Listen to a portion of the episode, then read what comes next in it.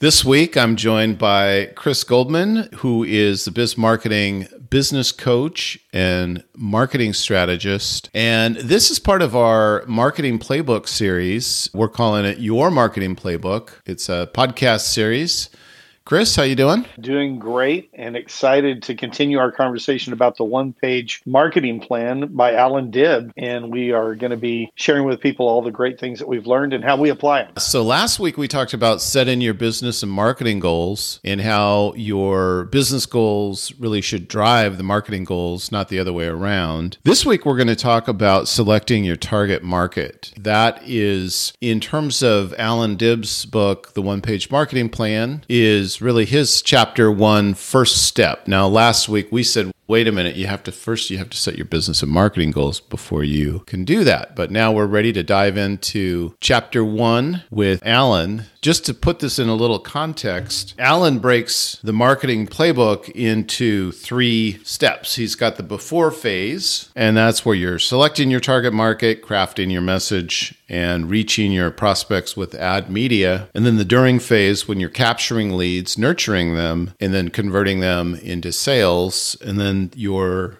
after phase, which is where you're actually delivering a world class experience to your new customer or existing customer, increasing their lifetime value and orchestrating and simulating referrals. So, we're going to go all the way back to selecting your target markets. We're going to do a little giveaway here. We're going to give away 25 copies of the one page marketing plan to the first 25 folks who send an email to free at biz mktg.com. So free at bizmarketing.com. Shoot us an email with your name and your information and just make sure you say that you want a copy of the one page marketing plan book and we will send that to you right away. So first 25 folks who respond get a free copy of the book. Let's get started, Chris. Selecting your target market. What the first question is who is your target market?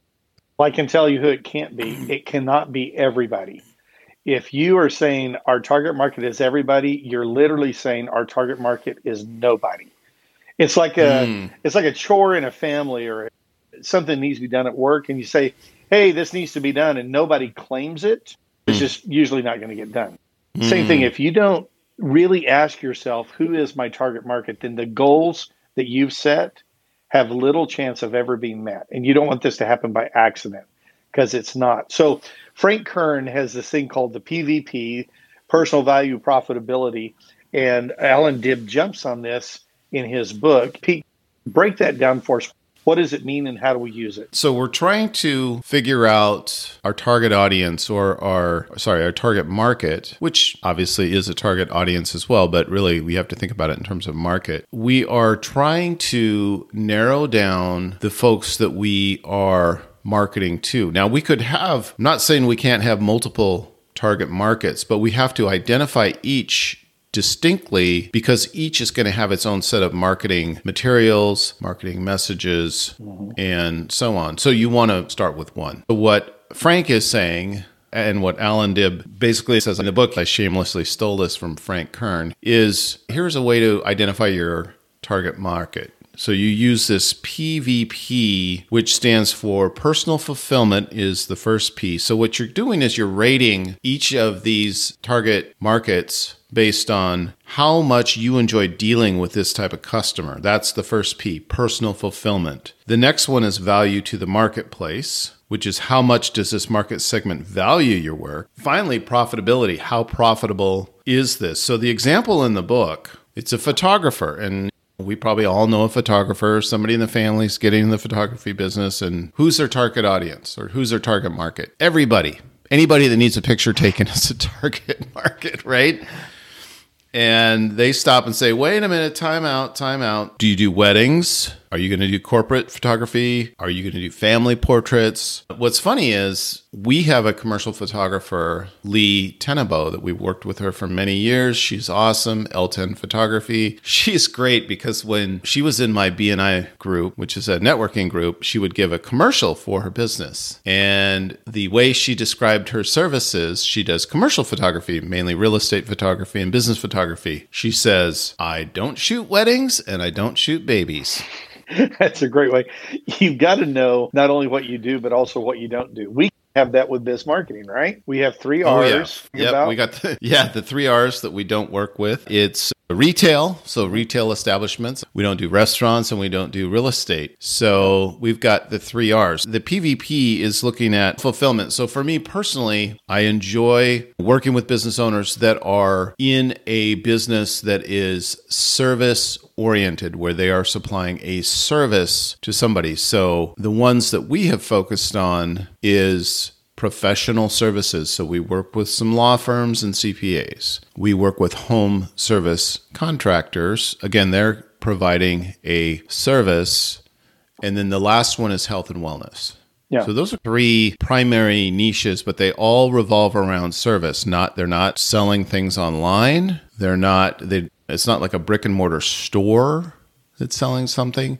They're providing a service. So for me, the personal fulfillment is that's just what I enjoy. I have found personally for the work we do that the business owners that have service type businesses understand the value that we provide. They understand that they are professional at one thing and they want to focus on doing that, and they would rather hire a professional to do the marketing side of the business. And then the last bit is P is profitability for us, the way that we have reached profitability is through scalability. Yep. And in some respects, I say it's like we're making Christmas cookies for folks. We've got one dough recipe. We've got a couple different cookie cutters. We've got the Christmas tree, we've got the angel, we've got the snowman, and then we've got different colors of sprinkles. For all these businesses we work with, we're still making Christmas cookies.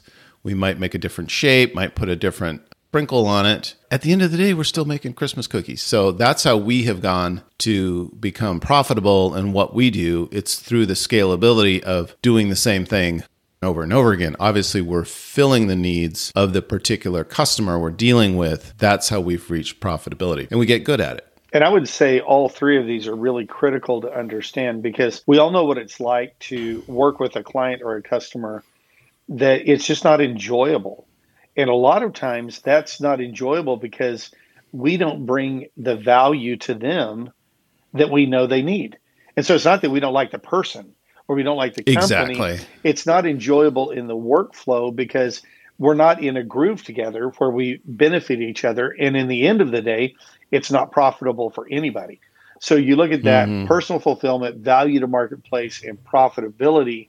All three of those have to be cranking in order to optimize your selection as your customer base, your target market. Then what he says next to do is really interesting. What's the language that Alan Dib uses? So he's talking about creating an avatar, which we've probably all heard. And this is the ideal customer. And what you're trying to do, some of the things that Alan talks about in the book, is really digging into that person, not just it's a CPA. Okay. Right it's a CPA and you're trying to understand more about them, like what keeps them awake at night? What are they afraid of? What are they angry about? What are their top daily frustrations? What do they secretly desire most?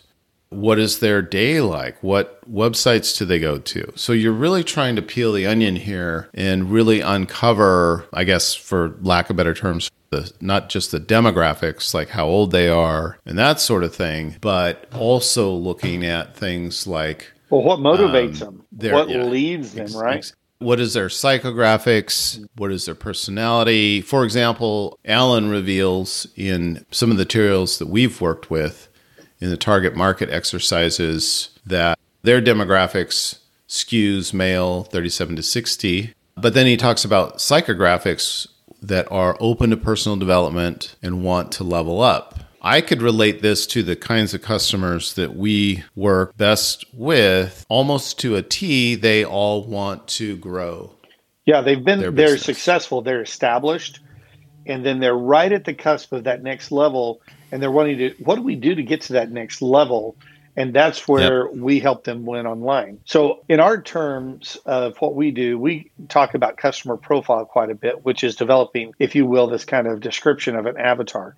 Who are they? What are the philosophical drivers? What are their pain points? For example, right now in my house, I have some people doing some bath remodeling, bathroom remodeling. But the reason we got there is very different than our kitchen. Let me explain. We had a leak about three weeks ago that we discovered. The leak's been going on, obviously, for weeks, months, and possibly years now that we've got it all ripped out. So we become aware of this leak. We call, we're in an emergency situation. So the companies we're calling, that's their niche, that's their niche, that's what they go after. And so they came to our house, they stopped the leak, they get it buttoned up, and then they hand it off to a team that can remodel it to a place where it's usable again. When we had our mm-hmm. kitchen done, there was nothing urgent about it. We were just sitting there asking, would it be nice to have new counters? And wouldn't it be great to have a little bit different look? So the companies we landed with were ones that are not trying to do urgent repairs. They're ones that are mainly about cosmetics and usability. Those are two different pain points. We talk about values. Mm-hmm. What is it that drives the values of your target market? For example, a high end hair salon is reaching a different group of people than an average barbershop. Both of them love their customers, but they're different customer bases getting similar services. But even within their conversation of what they do cutting hair, they would tell you they take a completely different approach. Uh, we also want to talk about personality and what problem, right. this is key, what problem as a business do you solve that brings them in your direction? Is it an urgent issue? Is it something they're shopping for a long time? Is it a service they desperately need and they need it tomorrow or they need it over the next year? So there's a mm. different way. The second thing, who do you want your target market to be? In other words, what are the customers you don't yet serve that you believe you should be serving? And you want to be careful mm-hmm. here because a lot of times, for example, you may be a person who provides a specialty service. You do high end dentistry. Maybe you're just working in cosmetic dentistry and that's your baby. And you decide, you know what, let's start doing all kinds of dentistry, just whatever people need, cleanings, and just basic dental work that is not specialty. Will that shift from specialty to doing everything for everybody? That's a big change. And you want to mm. really think that through. The other thing you need to know is who is out of reach. Really, who's out of reach that needs to stay out of reach? Let me explain. One of my mm. mentors says this you need to know where you play and how you win. Know where you play and how you win. So, for example, if I am a person who's opening up a corner store coffee shop in Seattle and I want to mm-hmm. provide high end coffee to people, I probably shouldn't say, you know what I'm going to do? I'm going to go after loyal Starbucks customers. Mm-hmm. That's not going to end well for me. However, if I'm going after the customers that say, I drink Starbucks when I have to, but I really don't prefer it, now I've got a customer base I can go after. Now, this also gets us into who am I competing with? And about mm-hmm. how do I win? Who am I competing with? And a lot of business owners, they think just like we need to go after everybody, they think I'm in competition with everyone. And that's simply not true. Mm. There are millions of people in virtually every market to be potential customers, and small businesses are all trying to just get a piece of that huge market base. So you want to make sure that you understand that it's okay that there's other businesses out there doing the same thing I do. I just want to be mm-hmm. the best at what I do, reaching the people that I'm trying to reach, i.e., if I don't know who I'm trying to reach in my target market, I have no shot. That's a great point. I want to remind folks that we are giving away the free copies of the one page marketing plan book just send an email to free at bizmktg.com, by the way. Was there anything else that you wanted to cover? Yeah, I'd add this, Pete, is we're giving away these books for a reason, not as some kind of gimmick or just a hook for you. It's because we love it when we see businesses do really well. And we love it when people jump in to read and begin to research what is a pretty complex thing marketing. And so we want to get the best tools into your hands so your business can thrive. Because when your business thrives, everyone in your community does better. And that's our goal. Yeah. One of the reasons why we've gravitated to the one page marketing plan is that it, it creates a simple, clear plan for marketing. Putting all your marketing on a single page is great because now you can hold it up and look at it yep. and you have an idea of everything that's happening in one easy to use or easy to look at form. And you can share that with your team members, your other owners in the business, professionals that you work with, your bank, your accountants. And it really takes the mystery out of marketing.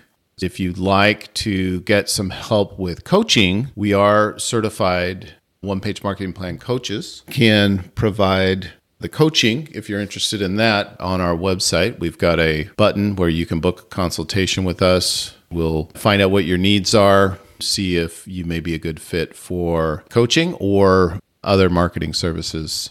Again, the purpose of giving these books away, we're just trying to spread the word. And I think Alan Dib has done a great job. Thanks, Chris. I can't wait to get together with you again next time. Next time we meet, we're going to be talking about your specialty, crafting your message. I love it. Yeah, have a profitable week, everybody. And we just hope and pray for everybody to do really well as we all rise together in business. Thanks for listening to this episode of Biz and Life Done Well with Peter Wilson. You can subscribe to us on iTunes, Google Podcasts, Spotify, and most of the other popular podcast platforms.